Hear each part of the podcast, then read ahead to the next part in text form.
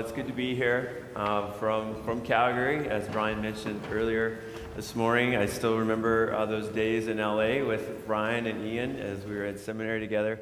And um, I didn't know that the Lord was going to unite our hearts together in such a way that we would wind up uh, planting churches on the same weekend. And so for the last 10 years, I don't know if you guys know this, but uh, Ian and I have been preaching the same passage um, every weekend. And, uh, and, so every week we talked with each other saying, hey, what, what are you seeing in the text? We try to come up with an outline. Sometimes we agree as to what the outline is, and other times we're like, you go your way, I'll go mine, and uh, we'll go from there. But um, one of the blessings for me has been to hear about you guys and what the Lord is doing in your hearts. And we've been going through the book of Romans, just as you guys have been going through the book of Romans. And um, I'm trusting that the Lord is, has been stirring your heart about the beauty of the gospel as we've been studying this book. Uh, if you're new with us this morning, just a reminder that as you start out the book, uh, Paul talks about our identity in the gospel. And he talks about the fact that we're united in the gospel. And then he got to the point where in verse 16 where he's going to sum up the really the point of the whole book that I am not ashamed of the gospel. Why? Because it is the power of God unto salvation. And then he begins to make the case, as he's done, uh, as you guys have been studying, the same as us uh, in Calgary. The last two weeks, we've been looking at Romans chapter 1, verses 18 to 32, seeing why is the gospel necessary? And as we looked at that, we've understood that every single person on this earth knows that there is a God. People can say differently, but the Bible tells us that everyone knows that there's a God, but we're suppressing that truth. We're trying to hold it down. And, and the picture's like this giant spring trying to come up, and you're just like pressing that truth down. Like, I gotta just keep it down. And, and then as we do that, we exchange the truth for a lie. We exchange worship for the Creator, for worship for the creation. And that idolatry leads to immorality. And that's what he has just summed up in chapter 1. And you could get to the end of chapter 1 and you could be one of those people who think you're, I'm a pretty good person. And you get to the end of chapter 1, you're like, that's right, Paul. All those people deserve the wrath of God. And, and almost like having this us versus them kind of mentality. Well, what is the hope for the person who's lost in their sin?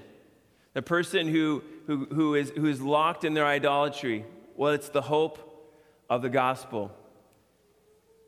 For those who are astray from the Lord, there can be this, this, this getting to the bottom of it and understanding, I need something, I need a Savior. But for the person who feels like they're a good person, it can be difficult for them to understand why they need the gospel. And as we get into chapter two, and, and I'll do part one this week, and then Pastor Ian's going to continue on and, get us right into chapter three. Not just those people who are in hardened rebellion need the Lord, those people who also are in heartless religion need the Lord.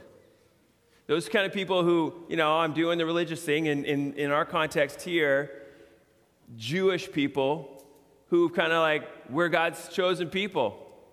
We're good. We don't, we don't need anything beyond what we have. We're God's chosen people. The Gentiles, they're all going to deserve the wrath of God, but we're okay. And what we're going to find is that they're not okay. And they, maybe they would sing the song Amazing Grace. Uh, they would sing it like this Amazing Grace, how sweet the sound that saved a wretch like you. Right? Not like me, like you. And uh, as, we, as we're going through this, we're going to see that they held to the fact that, that we're God's people, we're okay with Him, despite what their actions said. And this morning, we want us to be thinking about what are, what are my actions saying about where I'm truly at.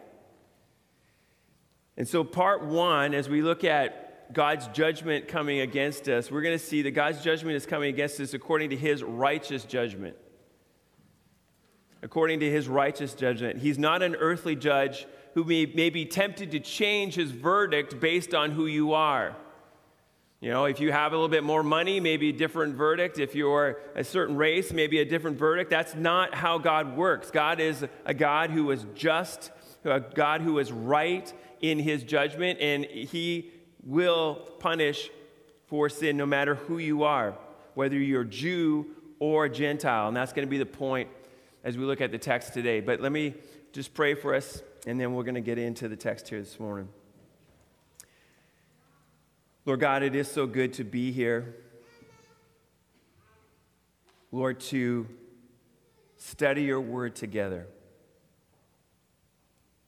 And this morning, I'm praying, Lord, that by the power of your Spirit, you would show us the reality of our condition. That God, maybe some of us here this morning have been deceived by our deceitful hearts as to where we're really at. God, would you show us by your Spirit what the reality of our situation is, what the truth of our situation is? God, we want to be pleasing to you. God, we want to be a people who are being conformed into the image of Christ in an increasing way. And God, if we have been relying upon our own works, if we've been relying upon religion to save us, God, would you even this morning show us that? Would you remind us of the power of the gospel this morning? And may you be brought glory and honor in all that is said and done. It's in Jesus' name we pray. Amen. All right, so we all need a Bible. Uh, Romans chapter 2. Uh, if you don't have your Bible, maybe you have an app you can turn to. So Romans chapter 2. Um, I'm sure Pastor Ian says the same thing, but, but the preacher really has nothing for you. You understand what I'm saying by that? Uh, I have nothing to make up here. If that was just, you might as well go and just turn on your TV or flip open to whatever. But we're here to study God's Word. And it's the authority over us this morning. And so uh, I'm praying that I just can stay out of, way, of the way of God's Word. And this morning, this morning, we'll learn what God has for us when it comes to His truth for us. So, Romans 2, 1 through 5, let me read it and then we're going to break it down together. Therefore, you have no excuse, O man, every one of you who judges. For in passing judgment on another, you condemn yourself, because you, the judge, practice the very same things. We know that the judgment of God rightly falls on those who practice such things. Do you suppose, O man, you who judge those who practice such things, and yet do them yourself, that you will escape the judgment of God? Or you do, do you presume on the riches of his kindness and forbearance and patience, not knowing that God's kindness is meant to lead you to repentance? But because of your hard and impenitent heart, you are storing up wrath for yourself on the day of wrath when God's righteous judgment will be revealed.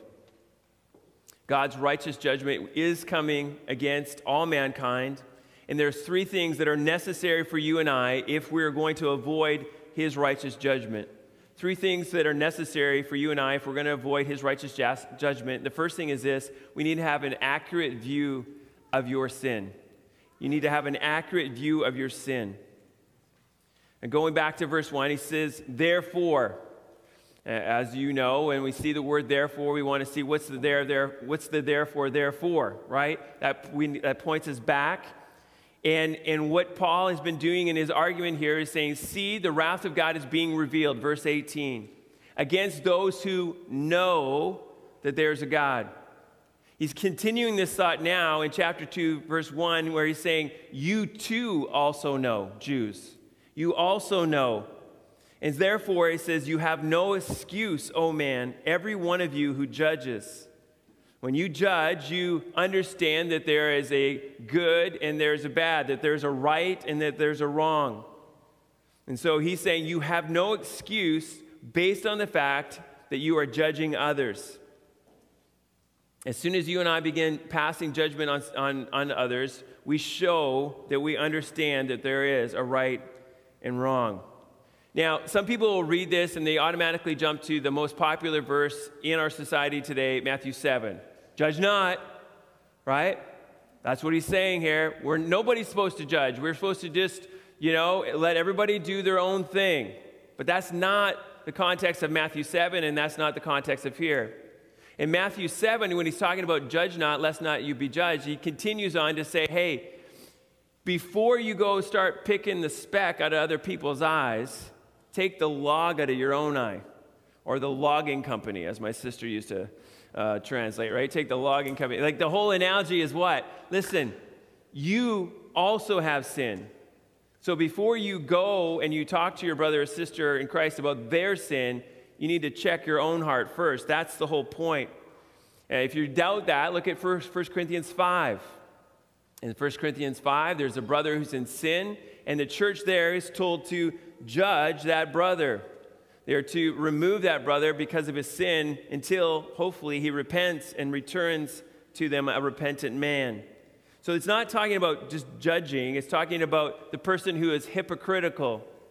He says and continues on in verse 1 For in passing judgment on another, you condemn yourself, because you, the judge, practice the very same things.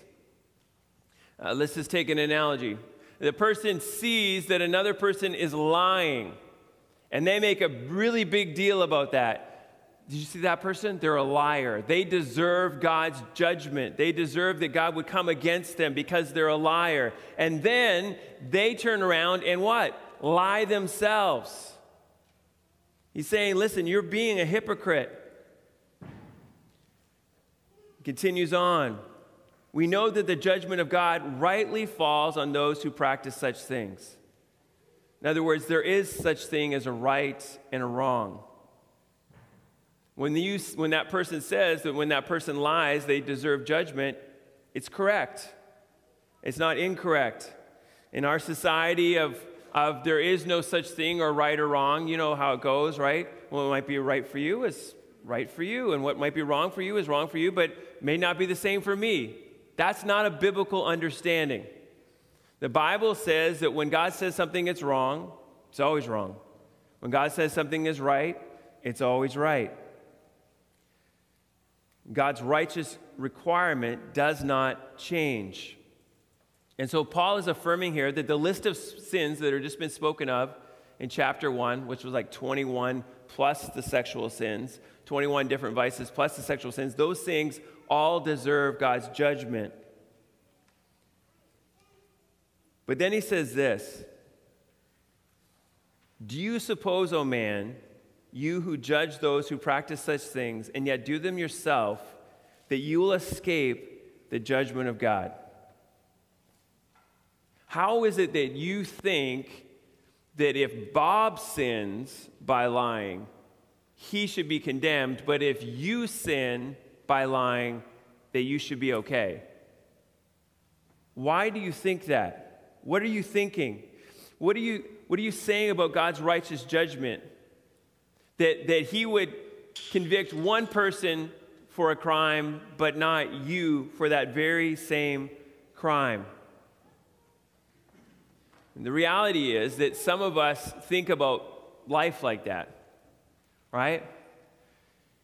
We see the sin in others, but we don't see the sin in ourselves.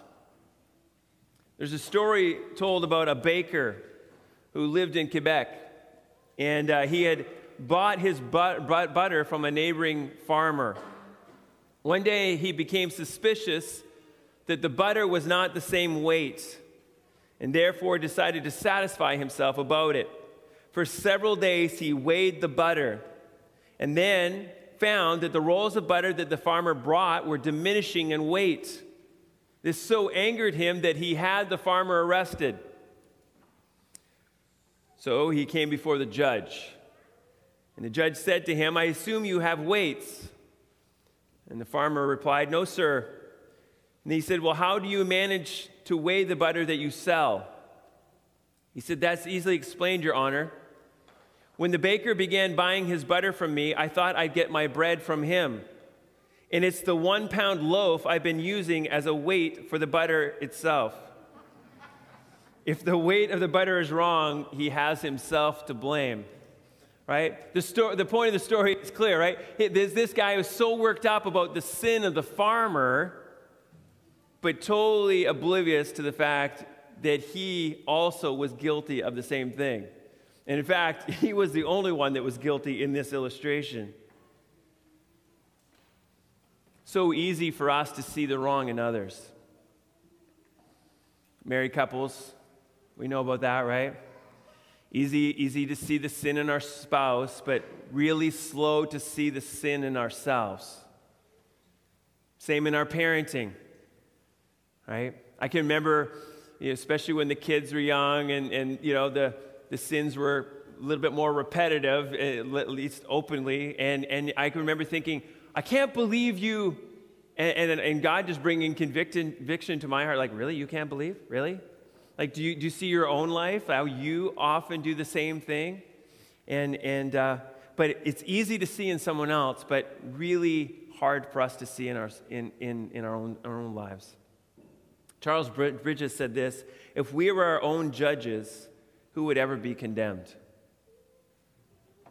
We're so quick to have a reason for why we've done what we've done.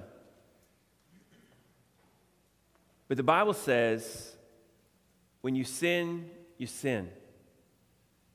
It doesn't matter your reasons for doing it. Well, I was tired. I was hungry. I was, I'm under stress. COVID. Right? We just say COVID now. Like, oh, okay, then it's totally fine. It's not okay. And yet, in our viewpoint of ourselves, we think that we're righteous. Paul is saying here, look, don't believe that you are righteous based on the simple fact that you're a Jew.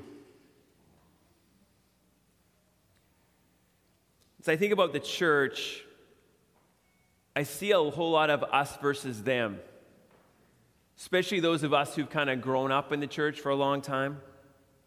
We watch the news, we look at social media, we go to work, we go to school, and we walk away thinking, what a messed up world. True. True. But what we fail to see is that we're part of that messed up world. And the only reason that there be any good in you and I is because of the grace of the Lord Jesus Christ, because of the gospel that saved us out of the mess. There's none of us here who can say, well, look at me. Look at me, follow me. I'm a great person. You should just do what I do. I mean, who of us can say that? We only can do what we can do because of what the Lord Jesus Christ has said and done in our lives. We have to be careful not to look at the world and use condescending tones. Instead, I don't know, as you got to into chapter one last week, I, I don't know about you guys, but just the burden I felt for the lostness of mankind. And in understanding, I would be in that very same spot if it wasn't for God's grace in my life. So instead of condescending, we should be crying and saying, Lord, be merciful to these people. Use me to go and proclaim the gospel. Let's not be like Jonah, right? Remember Jonah? He doesn't want to go to Nineveh. Why? because he knows that God is gracious and merciful, and that if he goes and preaches to them and tells them to repent, chances are they're going to repent. He doesn't want that, he wants them to be condemned. May God make us not like Jonah. This passage needs to be a wake up call for you and I. Though most of us are not Jewish, I think we can quickly think that God has a different standard of judgment for us simply because we go to church and are good people based on our standard of right and wrong. We have a wrong view of ourselves and the reality of our own sinfulness. This comes from having a wrong view of God. And if we're going to avoid God's righteous judgment, then you must also have an accurate view of your God. So we need an accurate view of ourselves, but we also need an accurate view of our God. We see this in verse 4. Or do you presume on the riches of his kindness and forbearance and patience, not knowing that God's kind, kindness is meant to lead you to repentance? God's kindness is meant to lead you to repentance. Do you have an accurate view of God here this morning? Seems like there's two extremes often when it comes to people's view of God. One, they're either thinking that God is kind of like some kind of gummy bear, like that has no real convictions on anything. He's just like this loving God, and he's just, you know, he's just happy if we talk to him every now and then. And, you know, he, he, he, doesn't really judge us. He just, he just is really happy that, that we would even, even think of there he, he was even, he even exists. So there's that one extreme. And then the other extreme is like God's just sitting there waiting. Okay? As soon as they mess up, bam, I'm going to get them, right? Like that, there's a lot of people who think that that's the view of God. Like he's just this angry God up in the sky, just waiting to toss down lightning stri- uh, strikes on people or something, right? But that's not, neither view is right. Paul here gives us insight as, as to, into who God is. He does so by asking another rhetorical question Or do you presume on the riches of his kindness? Do you look at different translations? Some say, Do you show contempt for the riches of his kindness? Others say, Or do you think lightly of the riches of his kindness?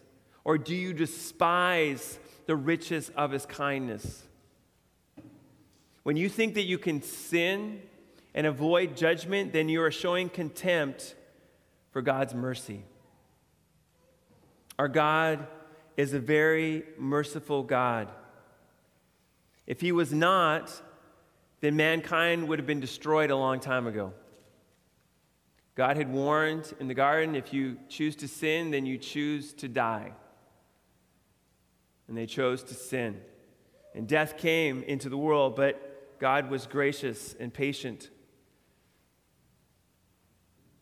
When we look at the scriptures, we see that God is slow to anger, but quick to give mercy. Exodus 34 6 says, says, says this Exodus 34 6.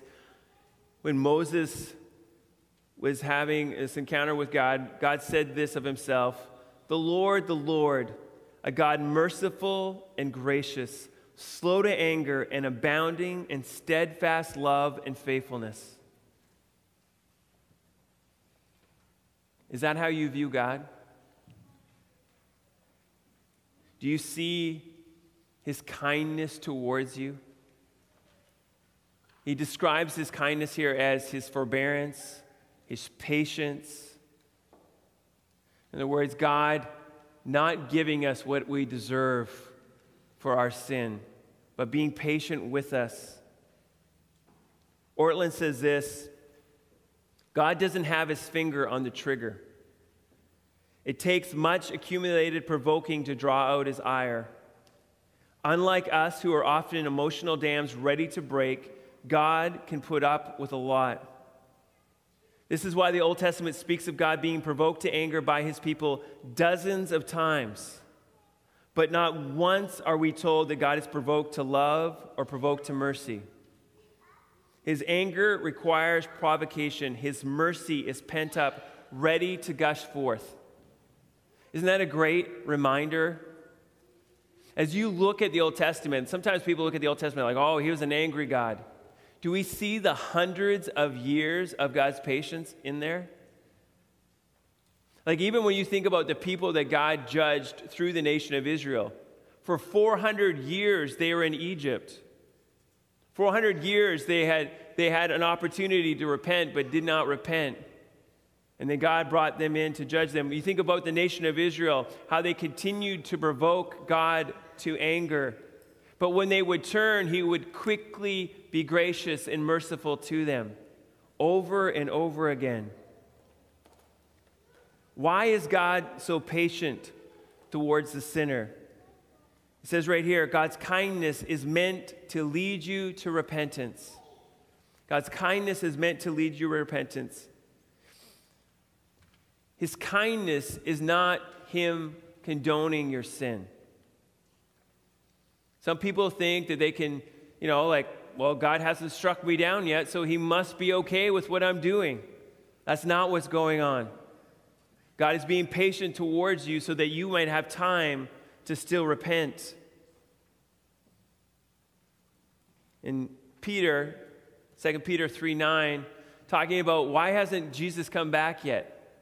He says this in 2 Peter 3 9 The Lord is not slow to fulfill his promise, as some count slowness, but is patient towards you, not wishing that any should perish, but that all should reach repentance. God's kindness isn't condoning your sin, it is being patient towards you so that you might still repent, that you still would have time to get things right with Him. Who needs to repent? What Paul is making clear here is not just those pagan Gentiles that need to repent. The Jews also needed to repent. Just them being born Jewish did not make them automatically okay with him. They also needed to repent of their sin. And when they did the same thing as the Gentiles did, the right thing for them to do would be to repent. A lot of you have friends or relatives who are not in Christ. They're they're continuing to, to reject the gospel. And some of those people are like these people. They think they're good. They don't need to repent. They don't need your religion. They don't need Jesus Christ because they're okay with God. Right? You ask them if they're going to, where are they going to go when they die? What do they say? I'm going to go to heaven if there's such a place. I'm going to go there. How many funerals do you go to that everyone's like, yeah, Bob's in hell right now? Like nobody says that, right? He's in a what? A better place. Everybody thinks he's in a better place. Everyone, everyone thinks that even, even though they're going like this with the truth of God and that he is real, that even if there is a God, at the end of the day, they will be able to kind of smooth things over with him, that they'll be okay. Because why? Because they believe that they're mainly good people who don't need saving. Those are the hardest people to, to reach. The, the guy who has been given over to his sin, like we read in Romans chapter 1, and he's like, his whole life is a train wreck, that person's ready for the gospel right? Because they, they've, they've went after their sin and they've, they're seeing it's not working. That what they thought was going to bring fulfillment in their life is, is bringing destruction and they're ready for the gospel. But the good person who has kind of a neat and tidy kind of home, they think, why do I need God? And this was the people that Paul is writing to here. And he's saying, listen, do not presume on God's kindness and his patience towards you. He's giving you time, but time to repent. Galatians 6 7 says this Do not be deceived. God is not mocked, for whatever one sows, that will he also reap. Do you think that you can presume upon the kindness of God for a lifetime and walk in unrepentant sin and think everything will turn out well for you? This leads us to our last point. If you're going to avoid God's righteous judgment, then you also must have an accurate view of your future. You need to have an accurate view of your future. Paul gives them an insight into their future. If you continue to walk in unrepentance, continue to think that it is other people who need saving, this will be your future. Verse 5 But because of your hard and impenitent heart, you are storing up wrath for yourself on the day of wrath when God's righteous judgment will be revealed. Listen, it's not going to end well with you. If you think that you can continue to play games with God, it will not end well with you. Origen has said, said this As God has made everything with a certain measure, weight, and number, so also his patience has certain limits. Erasmus said this He who thought that the long suffering of God's goodness was something to laugh at will not hesitate to beg for mercy. God is a God who is righteous, who is just, and he has to punish sin. He either does that through his son or he does it to you for your sin. It is up to you. He talks to the people here. The reason that they have not repented is because of their hard and impenitent heart. The heart here, when he talks about impenitent, is pertaining to not being repentant, not turning to God, refusing to turn to God. Although God was patient with them over and over again, they refused to repent and turn to God for salvation. Their stubborn pride refused to admit that they needed saving. It's like the, the three year old, like, I do it, right? I do it my way, right? I do it like that's how many people are like that with their salvation. I got it, God. I don't need your help. And they'll find out that they did need the, his help. And instead of Jesus taking their wrath, they will take the wrath for themselves. In fact, he says here, you're storing up for yourselves wrath. Now, now this picture of storing up in Matthew 6:20, it's for good things, storing up good things for yourself. And that's what the Jewish people thought. They're like, we're, we're God's people. He loves us. He's, we're just storing up for ourselves this treasure in heaven someday. And he said, You're totally wrong. What you're storing up for yourself is wrath. And you're accumulating it day after day after day with your sin. And on that day of judgment, when you stand before God, the righteous judge will not be like, oh, wait a minute, what was your ethnicity? Oh, then all the sins you have are, are taken away. No, he will say, here's all the evidence of your sin.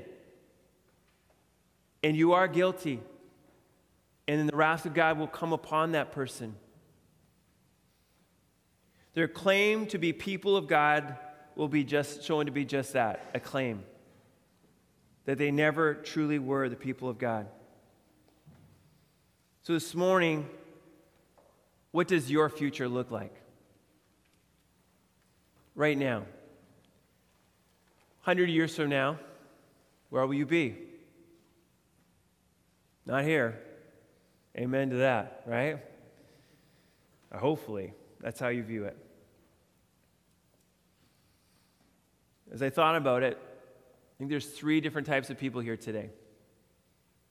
Some of you, I'm praying many of you, all of you, I'm praying, I've got to the point where you realized, I'm not a good person. I'm a sinner. I took God's righteous commands and I said, eh, I, I, I, can do them, I can do whatever I want. And you walked in rebellion against him, but God, in his grace, showed you that. And you recognize that you were a sinner who deserved God's wrath, but that Jesus came, lived a perfect life, went to the cross, and on the cross, took your sin, took my sin upon himself, and then the wrath of God was poured out on him instead of me. And then on the third day, he rose again. I, I pray that every one of you understand that this morning. That though we deserve God's wrath, because of what Jesus Christ has done, we have been saved from that wrath. And you've repented of your sin, and you've placed your trust in him. That's one group of people that could be here today. And as I pray, I'm praying that's every one of you. But there could be others here. Others who right now are walking in rebellion against God. You're walking in unrepentant sin. Sadly, I've met a lot of people like this over the years. As I think about the last 10 years of ministry, the most heartbreaking situations that I've had to be a part of. Some in the church, some in my own family. When you talk to that person, you say, hey, listen, what you're doing is not okay with God. You're walking in sin, you're walking in rebellion against Him, and, and it's not going to turn out well for you. And what do they say? I'm okay with God. Who are you? Who are you to tell me what's right or wrong? I know that I'm okay with God. You're like, well, but the scriptures say that if you do these things, you're walking in rebellion against Him. And what do they do? They leave. Some in our church, church disciplined, refusing to repent, and they leave and they say all kinds of nasty things about your church and they move on to the next church. And in the good situations, you see their lives broken apart. And I say good situations because then they were brought to repentance. I think about my sister. She had a time in her life where she just started walking away from the Lord and left her husband, started drinking a whole lot. And I would talk with her every now and then, and she'd just get angry. And she was just kind of one of those people who, like, she held grudges. So she, she wouldn't, we wouldn't talk for a while. But she drank a lot. And in a short time, she got cirrhosis of the liver. And I remember her calling and telling me that the doctor said she didn't have much time to live. And I said to Heather, hey, I'm, gonna, I'm just going to go up uh, to Red Deer, and uh, it's like an hour and a half away. That's where she was at the hospital. And I just want to go talk with her. And as I came in the room, she asked this Can God still forgive me? And she was forgiven. And then seven weeks later, she got to go meet Jesus. That's a good situation compared to the person, and this is the third category the person who thinks that they're okay, but they've never repented. Last week, Pastor Ian talked about Hitler, right? How you can kind of compare yourself, like, well, I'm better than Hitler. And he was like, yeah, good for you, right? But do you know this about Hitler? Hitler made free use of Christian vocabulary. He talked about the blessing of the Almighty and the Christian confessions, which became the pillars of the new state. He rang bells, pulled out all the organ stops. It was reported, for example, he would show his tattered Bible to some deaconesses and declared that he drew the strength for his great work from the Word of God. He was able to introduce a pietistic timbre into his voice, which caused many religious people to welcome him as a man sent from God. And even when they started hearing about the atrocities that were happening, they thought that Hitler didn't know about it. That's how fooled everyone was by Hitler. And maybe you're here this morning and you've grown up in the church. You know how to talk the talk, you know how to walk the walk, and you have everyone fooled. But most scarily, maybe you have yourself fooled this morning, thinking that you're okay with God but you've never repented of your sin. You've never placed your trust in Jesus Christ. And I'm praying for you this morning that God would show you that every single person needs a Savior. And that God would bring conviction of your sin. And even today, that you would repent of your sin and place your trust in Him. God is good, and He is merciful, and He is patient but for all those who refuse to repent, the wrath of God will come upon them. Let me pray. Lord God, we do thank you for this word of warning this morning. Lord, such a reminder that every single one of us need a Savior. God, you are so patient. You are so good to us. Lord, to some, you, you turn us over to our sin and, and you help us to see the lostness of it. For others, Lord, you try to draw us to you by being patient, by being kind, by, by giving us space so that we could repent.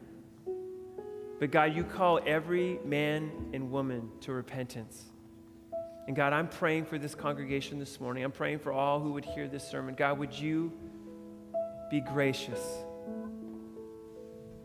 Lord, even this morning, would you convict them of sin and their need to repent? God, maybe there are some of your, your children here this morning right now. They're walking in known sin, but they think that they can repent of, of it later. God, show them that now is the day of repentance. Don't put it off. Lord, we don't know when the day of judgment will come. So, God, help us to be ready. Lord, help us to put our trust in you and you alone. for your glory and for your honor. It's in Jesus' name we pray. Amen.